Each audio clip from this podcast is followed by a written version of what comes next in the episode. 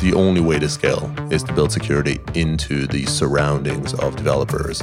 I heard far more positive attitudes this year to how auditors are engaging in conversation. Security is this invisible thing, you know, it doesn't have a natural feedback cycle and it doesn't hurt until it hurts really bad. We need a model as an industry that people can replicate, and I think that has not yet been created. But if there was really one thing we can do is to figure out how do we measure security because you can't optimize what you can't measure. Hi, I'm Guy Podjarny, CEO and co-founder of Snyk, and you're listening to The Secure Developer, a podcast about security for developers, covering security tools and practices you can and should adopt into your development workflow. It is a part of the Secure Developer community. Check out thesecuredeveloper.com for great talks and content about developer security and to ask questions and share your knowledge. The Secure Developer is brought to you by HeavyBit, a program dedicated to helping startups take their developer products to market. For more information, visit heavybit.com. Hello, everyone. Welcome back to The Secure Developer. I'm uh, Guy Podjarny, and today we're, we're actually going to do something a little bit different where, hopefully not to your chagrin, I'm going to be the guest uh, over here. Uh, and what we're going to do is we're going to look back at just sort of this year's episodes. We had so many of them and try to try to just sort of reshare some of the themes and, and learnings that we've had from it. So to help us do that, uh, I actually have with me Simon Maple from Snyk here to to actually host the show and be the interviewer here. Thanks, Simon, for uh, coming on. My pleasure. Uh, it is a true pleasure to be on the Secure Developer, and I'm looking forward to asking you some some searching questions about uh, the Secure Developer in 2019. So yeah, just uh, let's go through a couple of stats of uh, of what's been happening in 2019. We've had 20 episodes over the year. Uh, this is the 21st yeah. episode this year, and uh, we have had so far 697 minutes of content with 21 guests over the year. So pretty pretty yeah. interesting stats. Yeah, no, and it's uh it's amazing how uh, time flies forward. Definitely the most we've done in a single year, you know, by by a good margin here. And, and let's talk about of the 697 minutes, which was your favorite minute? No, I won't ask you that. But, but, we'll get very detailed here. Yeah, let's get very detailed. Yeah, but let's let's talk about. I mean, you know, there's obviously, you know, with 21 separate guests, I'm sure we were talking about, you know, lots of different topics, but there's going to be some similar messages in there. So why don't we start with a question about what some of the recurring messages across the episodes were this year? Well, there are definitely many different insights, you know, as we as we went through it. So digging into some recurring things, definitely, you know, maybe I, I like to ask a lot of the guests how they got into security. And one sort of interesting maybe observation, you know, is is maybe the lack of a theme here, which is, you know, that there are very different answers to that question. There are many different um, different paths to security. You know, a more recent episode we had Andy Ellis talk about how pretty much he got assigned to security uh, when he was in the uh, the military, and and he pretty much was told, you know, presumably asked, but in practice not really, to do some work that's security, and that led him to his first job at Akamai, and uh, I don't think it's quite twenty, but it's sort of shy of twenty years later. He's the CISO there and doing an amazing job at a massive company. We had uh, Tanya Janca talking about how she was organizing tech talks and had a lot of talks about security and was interesting, and then kind of got lured into it. Um, a lot of people coming from software engineering jobs. We have, um, I think, Kate at The Guardian and Sarah at InVision. and know, various others talked about how they got into it. So that was interesting, like many different paths into security. I guess kind of related when, when I spoke to Tanya, she does a lot of great work trying to get more people to get into security and does these sort of mentoring Mondays on, on Twitter and just try to kind of, you know, in, increase or sort of push for more of that diversity in security and different paths. So that was kind of one really interesting observation back into sort of more themes. So I think you know there might be a little bit of a selection bias, but the whole notion of security and dev collaboration is has been kind of a, a, a, frequent topic. And I think one key observation is you know we talk a lot about how we need developers to embrace security, but really what came up a lot this year was the other side of the fence, which is how do security teams need to change to foster such collaboration. And you could see this in, in past years as well, but I think it was really, really strong this year. Uh, there was a lot of uh, like DevOps related references. So uh, Duncan, who runs security at Auth0, talked about that, talked about how his own team operates like a DevOps team, and kind of own what they build and, and operate it and run it. There was a lot of um, a more kind of a broad view from Justin Somaini, who talks a lot about the, sort of the, the, the skill set that the different teams need to have, the security teams need to have, maybe going from more of a sysadmin type background uh, into more of a software engineering, or maybe from from a project management to more software engineering you see things around team structures. So a lot of teams report to CTO and engineering organizations, and sometimes even comment how that's different. Uh, actually, s- sneaking a little bit further back, and I think in 2018 we had an episode with uh, uh, the CISO of Slack, uh, and Jeff was commenting on how it was actually a big deal to sort of you know make them uh, be a part of the engineering organization, and this was echoed back in, in various episodes today. So definitely a lot of uh, a lot of examples on how security teams have changed. You know, the, like the list goes on, right? Kate at the Guardian, you know, she definitely sort of does a lot of work, you know, building and writing software for the dev teams, and maybe one of the best sort of teams to give an example for his segment you know and, and we had uh, eric ellett there talk about embedding. I think i actually kind of uh, exposed some uh, some cover there. It was just before he was rolling out an, an embed program uh, more officially but around how his team embeds itself into uh, into development teams to help them build software and you know uh, Leif there as well in the in the segment team talked about walking a mile in a developer's code to do this. So all of these really talk a lot about empathy, you know, and around how the security teams need to structure and and change themselves to be able to collaborate better with dev. And even that like above and beyond their own structure and their theme, there was also a lot of conversation around how they should adopt this partnership mindset, right? This definitely came up a lot in Peter from Smartsheet talks about partnership a lot, you know, sort of a lot of those types of quotes, and talking about how working with the dev teams, they shouldn't be saying no, they should be talking about how do we get to a yes. And you know, Mohan at Prudential was talking about this. So definitely a very strong recurring theme is how the security teams themselves need to change to fit this collaboration. And with this collaboration and this partnership between developers and security, obviously it's a two-way street and both need to change. From a historical point of view, is it fair to say that developers you know, adopting more agile processes, adopting DevOps processes. Would you say it would be potentially easier for them to take on security than it would be for security teams to change themselves? Because maybe more traditionally, there haven't been as many changes in the org structure of a security team versus a development team. Yeah, I think the development teams, the change they're sort of experiencing is very much around digital transformation. And I guess that's also been a key theme here, especially when you look to the enterprise. So uh, I think there are different almost like these two cohorts of of companies that that came on as guests this year. And you know, there's the cloud native, you know, more sort of born in a cloud, newer, less baggage type companies, you know, from from Auth0 to Segment to to uh, Smartsheet, and then you have a lot of enterprises. So when you look at in the enterprise side, that's really where development teams are changing how they develop software and change their org structure under that mantle of digital transformation. And there, there was a lot about how do they approach security and how should that change. Um, we had. Um, we had some key episodes on on that topic, but we had Justin uh, who who if you've heard his episode, he's sort of ex you know, Box and Yahoo and, and and Symantec and various. He's had very rich experience, and he talks. Um, he actually had this great quote there. He talked about. Uh, how security is is never going to be as agile as the lines of businesses. So you have to you have to think about how does a distributed or integrated security model would work, right? Because it's the only way to sort of handle the day to day.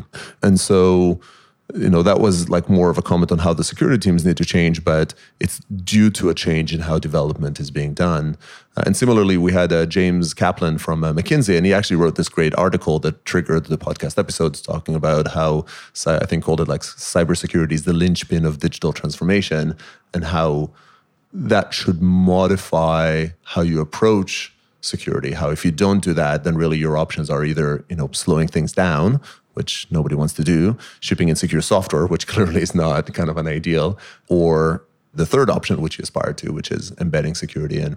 So that's definitely a dev team change. And, and we got a bit of a taste of that from the opposite side, you know, we had Brian at Liberty Mutual was, you know, really a great example of that, talking about he is on the dev side and he talks about how he's basically ahead of the security team. So like they're embracing modern technology and, you know, they just know so much more about it than the security teams because they're they're living it. So sometimes they need to bring them along for the journey. And I think a little bit earlier in the journey was uh, Mohan from uh, from Prudential, and he talks about how they're building that program, how they're building that sort of DevSecOps program. Yeah, and I guess going back to Andy a little bit at, at Akamai, it's interesting. He talks about the, the, intrinsic security thing has actually been built early. He, he almost didn't know better, you know, when he uh, when he started because it was his first job, and he built security to be to be core and a part of the responsibility of the ops teams and of the dev teams. But the change that they're undergoing is more about making things more agile. So they're already doing well to have teams own that responsibility. Uh, but now doing that as the dev teams become more agile and move faster, they do have to change how do they uh, deal with security internally. And his team, his security team, is helping them kind of scale up. And when we see these changes in both security teams and development teams, where would you say the inertia exists, the greatest inertia exists? Because obviously, people people naturally want to continue doing what they're doing yeah. uh, in in you know day to day day to day lives. And in all of our episodes, the guests from uh, that you know that we choose are obviously already doing security far far better than many other teams and, yeah. and organizations yep. that exist. Where would you say generally would be the inertia in in other organizations, which some of the guests that that we're talking to uh, have already succeeded? Probably the uh, the change that justifies a change, you know, or the is is really around DevOps, you know, and it's around indeed that you know you can call it digital transformation, you can talk it, you know, DevOps, but DevOps does two things. One is as DevOps gets embraced more and more in these companies, uh, then the need to do something like you know things just change. You know, you have to adapt, you have to fix it. But the other thing is that DevOps gives us this model, and there were a ton of references to to how DevOps is a model throughout the show. You know, we had Sarah at InVision talk about how they actually call uh, their they have a team called DevSecOps, which is more of like a cloud security infosec type team, and they actually call those people security SREs. There was uh, definitely references on the dev side on how hey, just like how we operate it, you know, we also need to secure it. So probably the the momentum is comes from DevOps as well as the role model. So it both gets us going and it and it shows us the way to it. And I, I, guess you know we we've talked a lot about kind of maybe more from an AppSec point of view. Uh, if we, if we think a little bit more about uh, from a container point of view, is this very similar when it comes to things like ownership and when it comes to the model that is required within an organization, or are we really looking at different stakeholders there? Yeah, I think uh, if there's anything we can sort of say from these conversations uh, or from this episodes this year is that container security ownership is messy. It is very unclear. On one side, we we see, I'd say, the more common pattern you know, amidst guests. You know, we think about uh, uh, Stu Hirst from from Just Eat, or you think about uh, Duncan at Auth0 you definitely see a lot of methodologies that are more VM like. So they're thinking about containers as the evolution of the VM. You know, Simon Bennett from Bitnami talked a lot about sort of the, the golden image and, and how do we handle it. But that approach really runs a little bit into a into a wall when it comes to the fact that, you know, the Docker file sits in a repo and that patching a container requires running a build. So I think nobody's really quite comfortable. It's been the most natural thing to put container security and just patching this new breed of VMs in uh, in the cloud security and the team that previously patched the VMs. But it's also seems pretty clear that it's not the destination. And today we're we're in flux. We're in that twilight zone uh, today. So yeah, that's definitely come uh, sort of shown very brightly uh, through the many conversations. Awesome. First of all, I must say, actually, the name dropping level of this podcast so far has, has been set to expert in this episode. Uh, but it does it is actually a oh, testament to the so caliber much. of the guests that we've yeah, Absolutely, and, and each of them is just has there's there's sound bites, there's quotes, there's these insights from. I, I enjoy like really for me this is uh this is for my own benefit, my own sort of uh, selfish interest. I learn so much from every one of these episodes. Excellent. So with the conversations that we've had with all of these podcast guests, let's take a, a step back and think maybe of the things that development teams or security teams are doing well um, and, and what they need to improve. So let's think about, you know, perhaps what people have shown to be doing well in 2019 and maybe want to improve going forward into 2020. Sure. So we definitely there's definitely been you know a lot of a lot of improvements, and I've had like we're talking about 2019, but I sense a bunch of these things and how good practices are being done and how that deferred over the sort of three or so years uh, of the podcast, right? Nearly four years. So what are we doing well? Definitely great emphasis on automation. You know, I think I think this you know really shone brightly you know throughout the episodes you know go from from simon bennett indeed you know talking about bitnami and golden images to you know tanya Janca was talking about security unit tests and how they're they're sort of fast and accurate uh, that also came up with uh, omer uh, from uh, soluto earlier in the year Duncan Auth0. Just there's been pretty much everybody's talking about how do you automate more. Uh, I liked uh, Peter's uh, phrasing. Peter from Smartsheet talked about how automation gives you leverage from technology and just thinks about this as an element of scale. So, and it really came up in the notion of scale or speed. So, emphasis on automation, I think, is appropriate. I think we're doing well. Nobody's really quite happy at their level of automation, but the attention to automation is good. And this is this is something I see day to day when I talk to customers. It's it's automation and speed is absolutely key. That you know when we're talking about pipelines, it's not just about how can we add something into a pipeline without manual intervention, but how can we do it in a way to keep developers happy by keeping these pipelines to you know 10 minutes 15 minutes whatever you know something something super quick that doesn't doesn't yeah. you know require a half day or a day's turnaround in order to push something across to production. Yeah absolutely. And it's a and it's a change because a lot of security solutions don't necessarily have it. And i guess that's the other bit that i would say is improving is it's also a change in the skill set. So definitely have heard much more this year that people are hiring, that security teams are hiring into their teams with an emphasis on software engineering abilities, you know, with hiring coders, hiring people that can program. And a lot of it is comes back to that automation bit. Like some of that is empathy, uh, but a lot of it is because they they see themselves as more sort of service providers as, as building tools and they need to hire people who can build it so uh, you know definitely can clearly see the change in the hiring profile i, I love uh, you know justin had a lot of sort of great sound bites there, you know, in, in his insights. But he talked about how teams should move from governance via advisory to governance via product delivery. And I know, you know, Peter talked a lot about skills.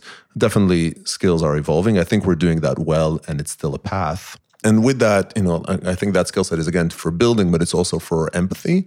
And I'd say the other thing that we're building an appreciation for is this importance of intrinsic security. It's almost this this acceptance that the only way to scale is to build security into the surroundings of developers.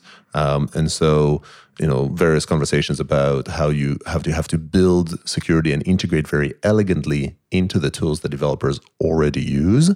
How do you need to pull developers in and have them be a part of evaluating security tools? And you know, they need to be a core a core constituents. Otherwise, it doesn't it doesn't work. And that approach or that learning, you know, isn't just the learning on the security side that they should involve dev, but also dev learning how they do it. And and again, kind of Liberty Mutual there with with Brian and that sort of digital transformation project that they're running is a good example. Uh, Jeff McAffer, who was at Microsoft at the time, talked about he, he was running their open source program in security. It wasn't security like that wasn't his job, but definitely was a lot of his attention, right, as we built that. And it equally comes down to ownership as well, right? From a developer point of view, the the approval or the committing to, to, to using these kind of tools, if the developer doesn't have the skin in the game of, of that initial uh, adoption, then then they're never going to own it, really. Yeah, yeah, very much. It's the sort of it takes two to tango uh, type approach. Like there's no, you can't get collaboration when only one side wants to do it. So both parties have to come to the table. And I guess one thing that as an industry, I guess we're doing a little bit better on this year, which I thought was very encouraging, is the approach of auditors and compliance people. So I heard far more positive attitude this year to how auditors are engaging in conversation about newer practices that empower developers. There's a certain amount of risk taking there, you know, and an auditor looking to see if you're compliant for PCI, for for a variety of others, they need to accept that that is a good way or you know, an acceptable way to address one risk or the other. And I, I harken back to one of the early episodes with uh, with Sean Gordon from New Relic, and he was kind of you know paving the path to being able to get sort of SOC 2 certified. You know when when you're enabling teams and you're not a draconian sort of naysayer, and he had to educate a bunch of auditors. And I think I told him then that we uh, that we all owe him a beer for uh, for that. And I think we're uh, he should really be uh, quite drunk by now. Uh, just uh, sort of seeing the change that that happens. You know, like just one of the recent ones with Duncan and Auth0 talked a lot about how this is a, a healthy conversation with the auditors. So those are the things we're doing kind of well, I think, so far. So it sounds like we can go for a beer ourselves then. It sounds like we're, we're in a pretty good state ourselves. Yeah, I think we still have a little bit of our work uh, cut out for us. There always is, isn't there? Yeah. yeah. So I think for the areas that uh, that we need to improve, clearly, first of all, like all of these things that we mentioned right now are evolved, but they're not done. So we need to do those. I'd say, you know, one, you know, part good, part bad was the whole conversation about security champions program. It came up so much uh, during the sessions. You know, it came up from trainer perspective with Jim Manico talking about security champions and how that's a, a key element. You know, Omer at uh, Soluto or Asurion, you know, Asurion as a, as a whole have these security mavens program that he's a part of. And, you know, Tanya Janca, I think, kind of semi started that way.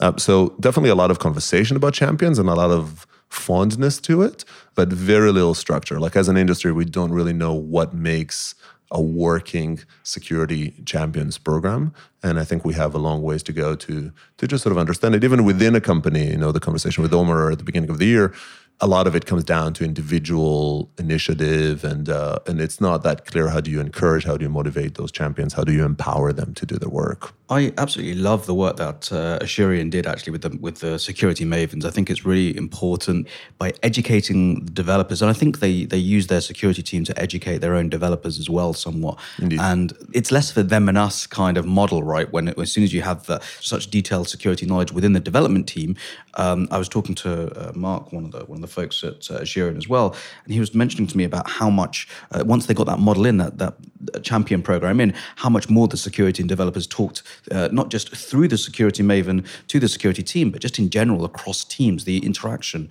uh, was far greater. Yeah, yeah. I think they're a great, and everybody acknowledges that they're a great path to better connect the two teams, the sort of the development side and security side, and also to scale the security teams because they're not full-time security people, but there are people that carry a partial security responsibility, but there are many more of them than there are in dev. But I, I do think that nobody really has a winning formula. Nobody really has a, a model that should be replicated or a structure. So I think we should kind of go forward and just like evolve that as an industry. And why do you think that is? Because it seems like, you know, okay, it, it may differ a little bit from from company to company and team to team, but in the idea of pulling uh, knowledge and information from security teams into development teams, it seems I don't want to say maybe a little bit ignorantly that it's a simple thing to do, but it's um, the you know the idea of having security champions in in, in development teams. Why is that not something that can be easily uh, replicated? Yeah, I think a lot of it is is really around expectations of what is to be accomplished and what's the division of ownership. So you see this with you know even with that sort of Mavens program or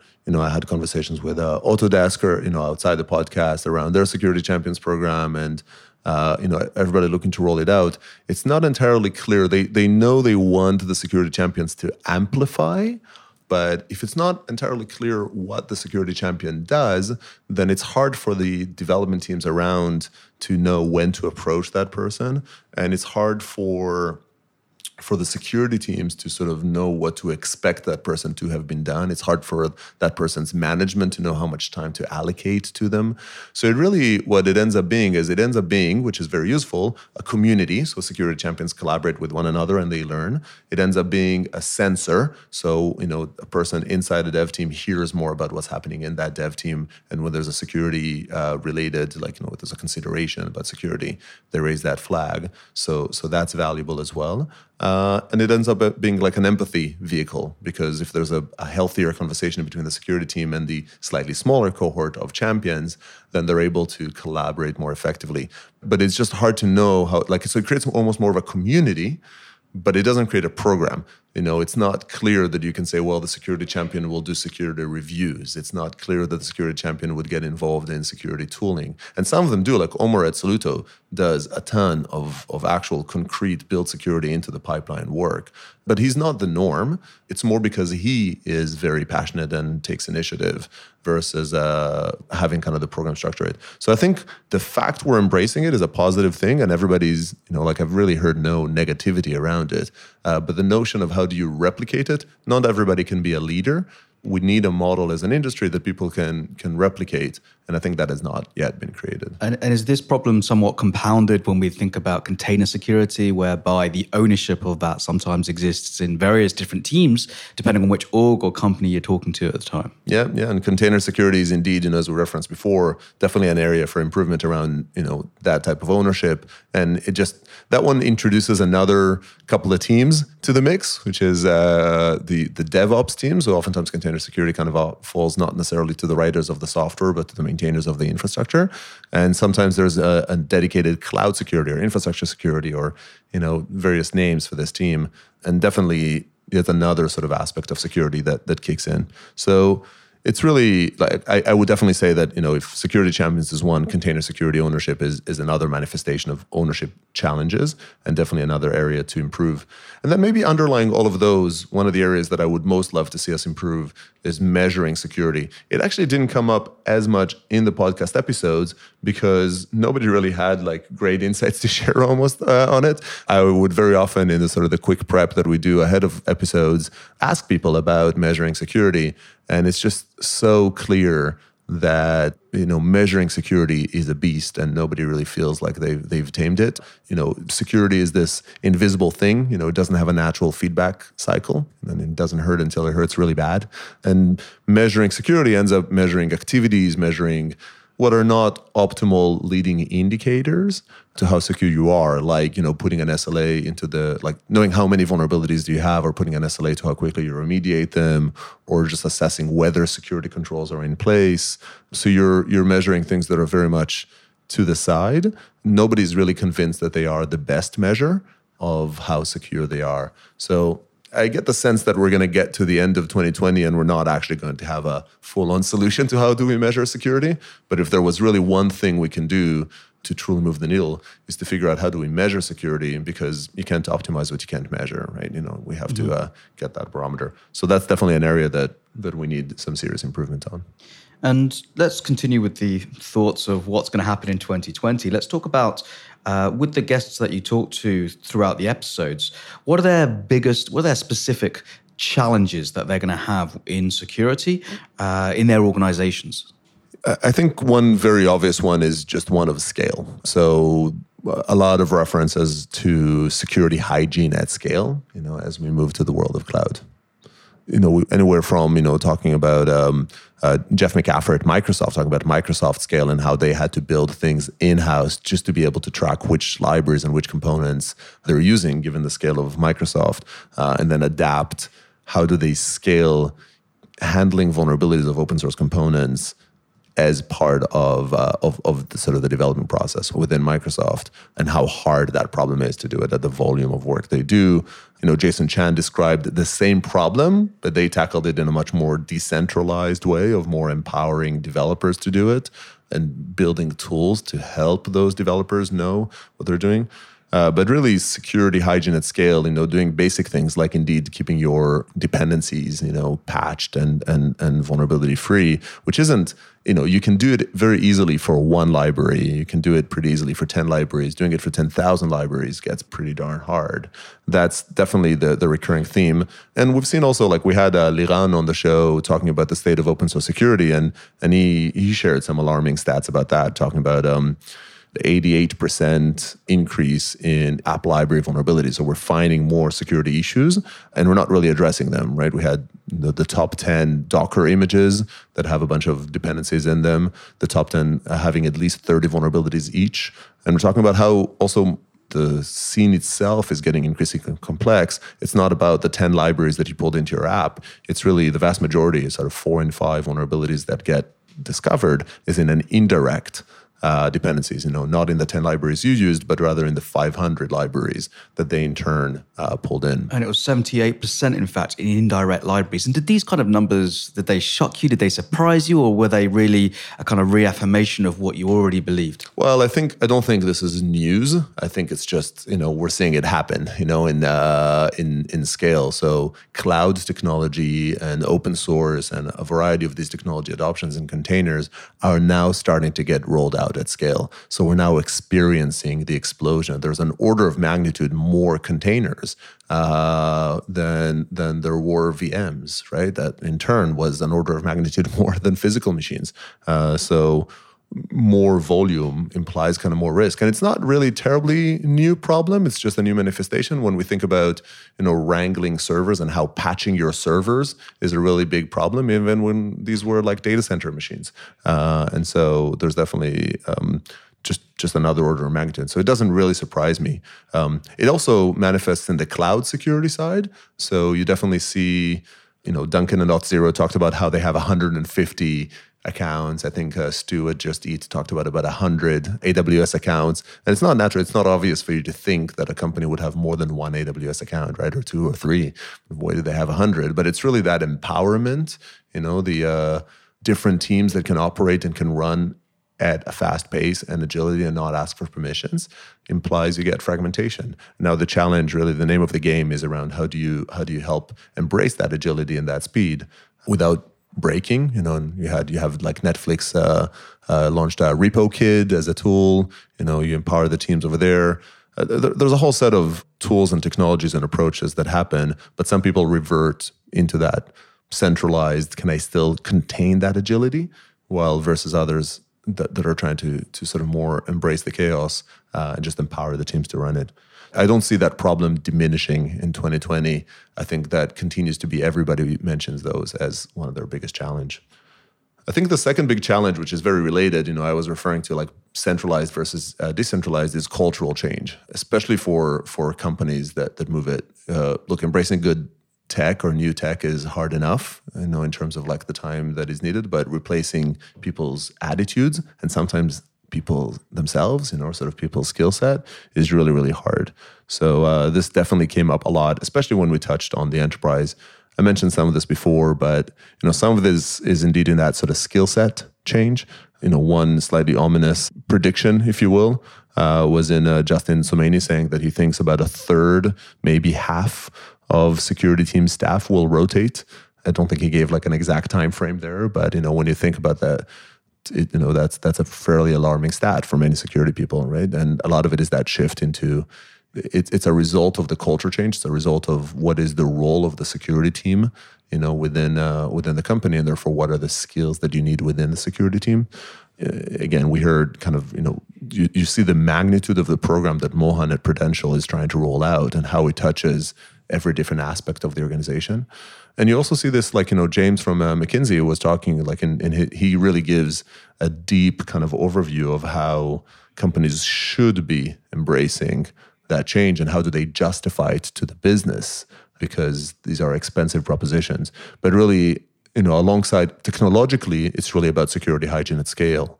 But right alongside it is this culture shift, this sort of change. And we have great role models in the modern companies, in these like cloud native companies in, in InVision, in Segment, in One Medical. But for enterprises, it's still very much a, a work in progress. So th- I'd, say those are kind of the primary, like this uh, uh, security hygiene at scale on one side and the kind of the culture change plus that sort of skill set shift are probably the biggest challenges that the security industry and security teams face in 2020. So, with so many amazing guests that we've had on the Secure Developer um, over the last year, and in fact, as you mentioned, the last few, in terms of what uh, what you've learned from our guests, uh, what would you say the most important things are, and maybe th- some of the things that you've sometimes thought, well, maybe we can do that in our org as well as uh, as well as what others can can consider making changes in their own organizations. Yeah, there, there were oh so many episodes that I felt like you know left to my own devices, I can uh, I can go on for uh, for an hour or two more. So my probably you know sort of two biggest insights are related and they're really around that sort of change in the scope of the application and how it relates to cloud. So you know maybe maybe thinking first about that cloud piece a lot of conversations around the difference between appsec or sometimes it's referred to as product security and cloud security. And this relates to that container security uh, ownership mess but really it's around this cloud as a whole. And you know i asked uh, stu for instance in, uh, in in the recent episode you know asked him okay like what is the difference? Or like why are containers not owned by cloud security which is kind of his his neck of the woods versus not product security? Are they not there? And he was saying well you know i think it's the start of a journey and you know they probably should you know eventually uh, land over there. But today they work in cloudsec and they're different. You know i asked sarah at InVision around uh, you know, they have this uh, this sort of great model where the AppSec teams are aligned to dev teams and they collaborate really well over there.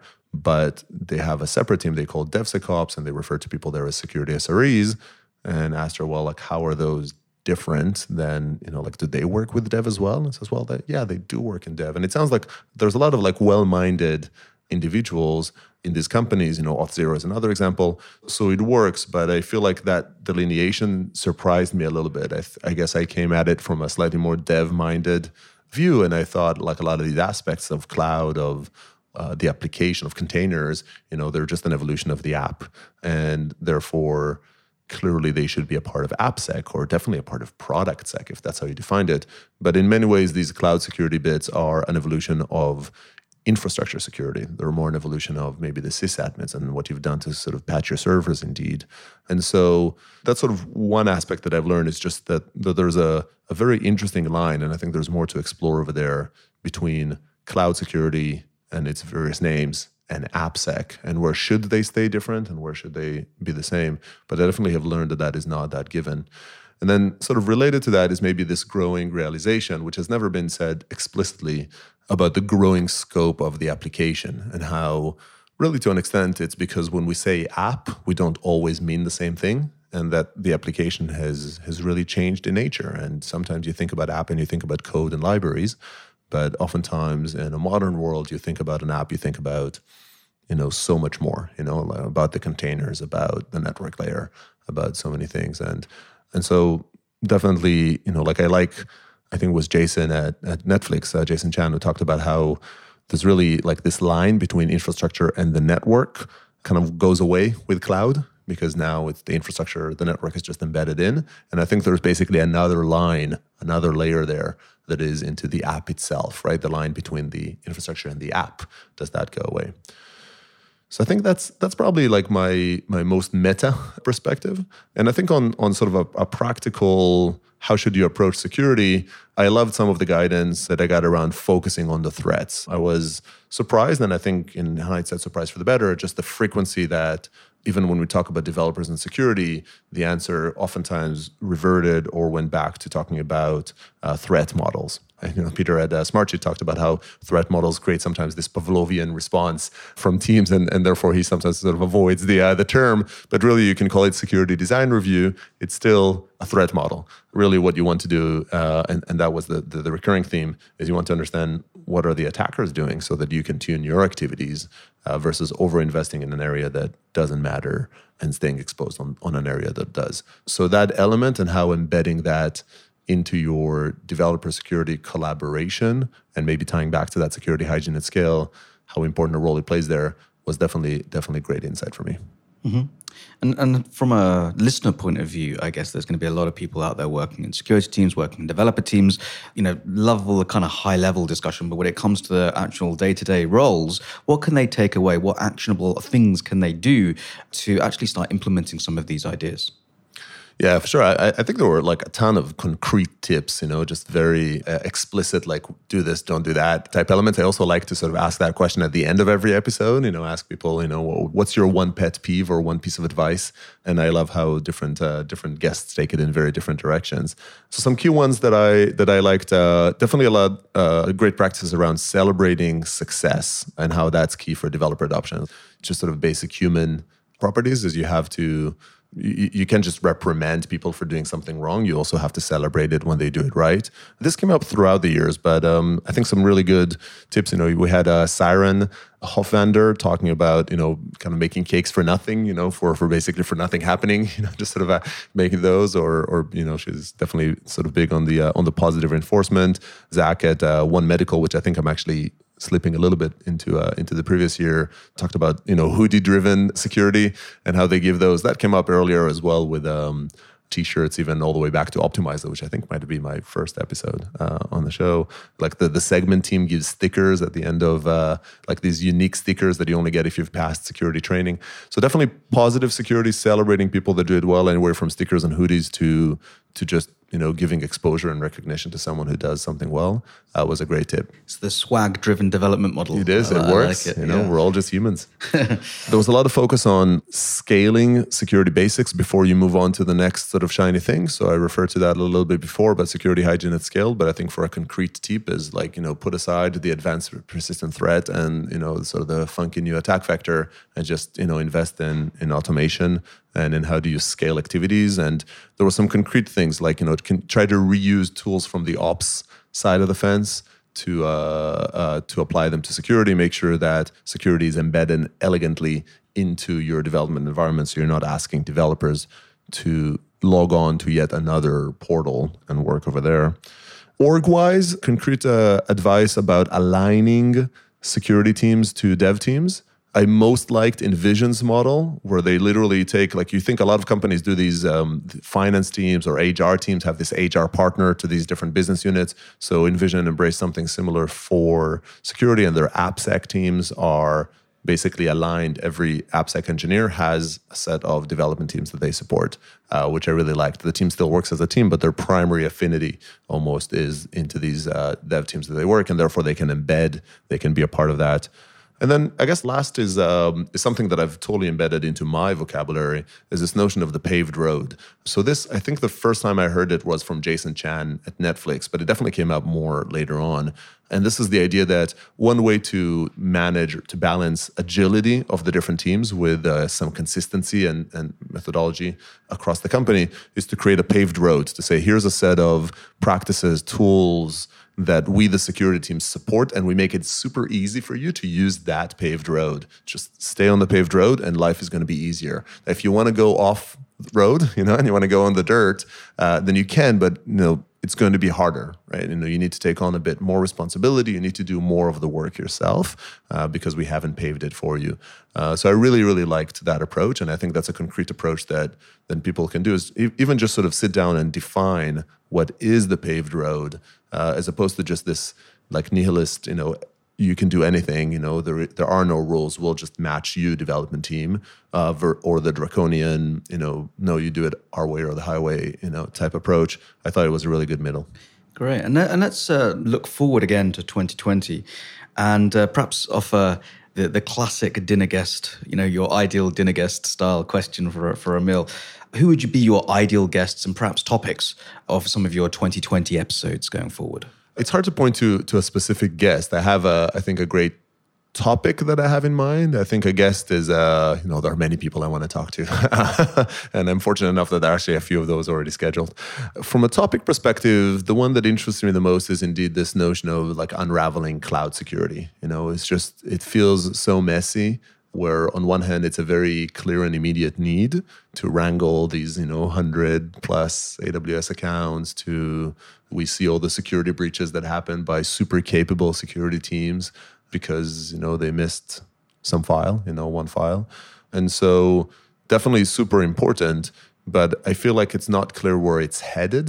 It's not clear whether first of all like terminology is a mess. You know you talk about secops teams and you see you know on one hand you see the same name, SecOps, is a team that handles kind of detection and response, you know, in Just Eat and kind of Stu Hirst's world. And in Auth0, that very same name is actually more of an SRE, more of an engineering team that builds platform, and there's a separate detection and response team, right? Or, you know, InVision that same team is called DevSecOps, and, you know, Smartsheet calls it infrastructure security. So are these things the same? Are they different? Where should they be headed? So, you know, this whole aspect of the infrastructure that moves into the scope of the app what is the future of securing this sort of app-led infrastructure? And do you think they will converge to a common home across the different companies, or do you think it's okay for them to to, to just exist in different parts of the organization based yeah, on the company? I, I, mean, I think the short answer is I don't know, but I, I I feel like there's going to be an aspect of what is currently CloudSec that needs to move into AppSec because it becomes such an intrinsic part of the application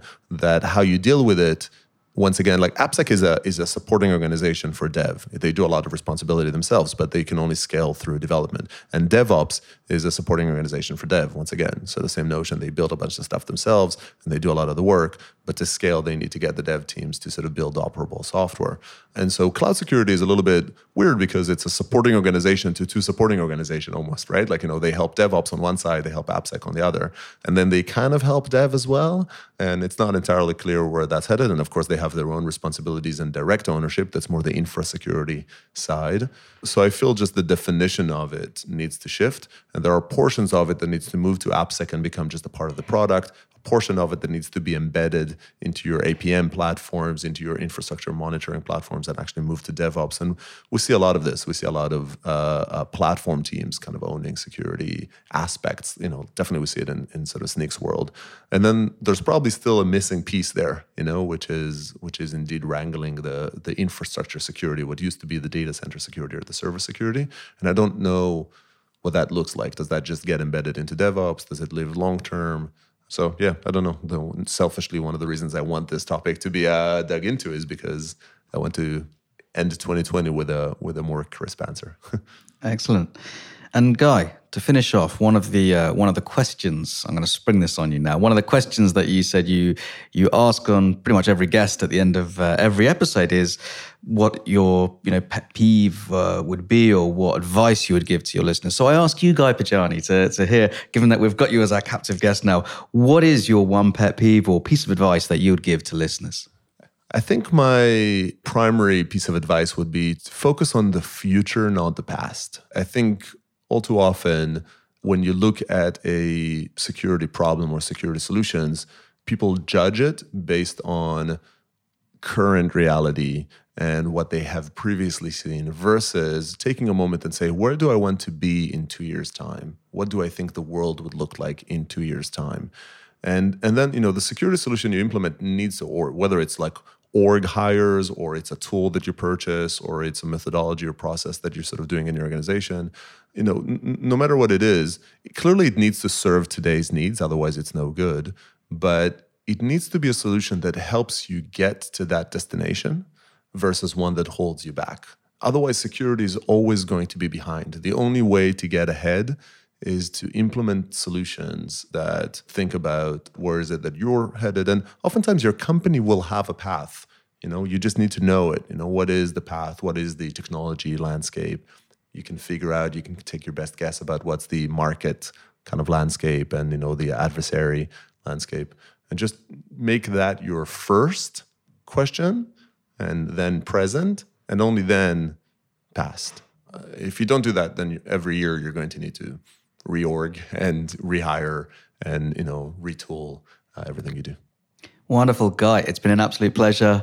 Uh, I guess being, you know, being invited onto this podcast and, and asking you some uh, some wonderful questions. So uh, so thank you very much. Uh, thanks, Simon, for being a great uh, interviewer here. And uh, we'll see. Maybe I'll, I'll pull you in to sort of help. oh no, no, not again. of those. Um, and and thanks everybody for tuning in into it. I think this is a this is a good time to talk a little bit about you know more sort of structural changes that we're doing it. We had an, an amazing year here, kind of in the in the security developer podcast. We've had more episodes than ever, really, and we pulled in. If you've noticed, kind of outside, we've pulled in over the course of 2019. Uh, we've pulled in the security developer into a part of my DevSecOps as a broader community. And what we're going to do in 2020 is move it off where the podcast is hosted today, which is HeavyBit, uh, and onto the My DevSecOps platform. So HeavyBit, which you've probably heard many times at the sort of the uh, the opening to this podcast, is is a great program that Snyk is a part of that really helps kind of developer tools build up and shine and have great assets in them. And they've graciously been hosting and helping us kind of make this podcast happen uh, over the past few years and we're still very involved. We're engaged with them as we engage in more and more community activity and just sort of broaden the scope of security education and collaboration we foster here under my DevSecOps. We felt like the right home for this to be, you know, right alongside those. And so you can expect the podcast to move to my DevSecOps. We're also relating the podcast to a lot of the activities we're doing online and in DevSecCon, which is a great conference uh, that we also kind of help, you know, accelerate and amplify uh, here at Snyk. And what we're going to do is we actually recorded some DevSecCon episodes, some special episodes that maybe maybe use some of the great content that we have on stage uh, at DevSecCon, as well as some great conversations we've had with with speakers from that event. So you can expect that coming in 2020. Uh, and then in general, you know, just sort of have kind of cadence or sort of keep up the cadence. So Sam has joined us. Uh, you don't uh, you don't know her, but behind the scenes, you know, Sam Hepburn has been driving a lot of this kind of growth in uh, in cadence and in amplifying and in quality of content over here. So thanks Sam for uh, for being a part of it. Uh, and with her help and the community team here, uh, we will build up uh, that you know keep up the cadence, have have an episode at least every two weeks. So by the end of 2020, we actually have even more episodes than the records that we've broken this year. So that's it. That's a, a wrap for 2019. Hope you uh, enjoy the show. Thanks everybody for tuning in to this episode and uh, for the shows this year. Uh, I hope you have a great break and I hope to see you both in the new year and in the next episodes. That's all we have time for today. If you'd like to come on as a guest on this show or get involved in this community, find us at thesecuredeveloper.com or on Twitter at thesecuredev. Visit heavybit.com to find additional episodes, full transcriptions, and other great podcasts.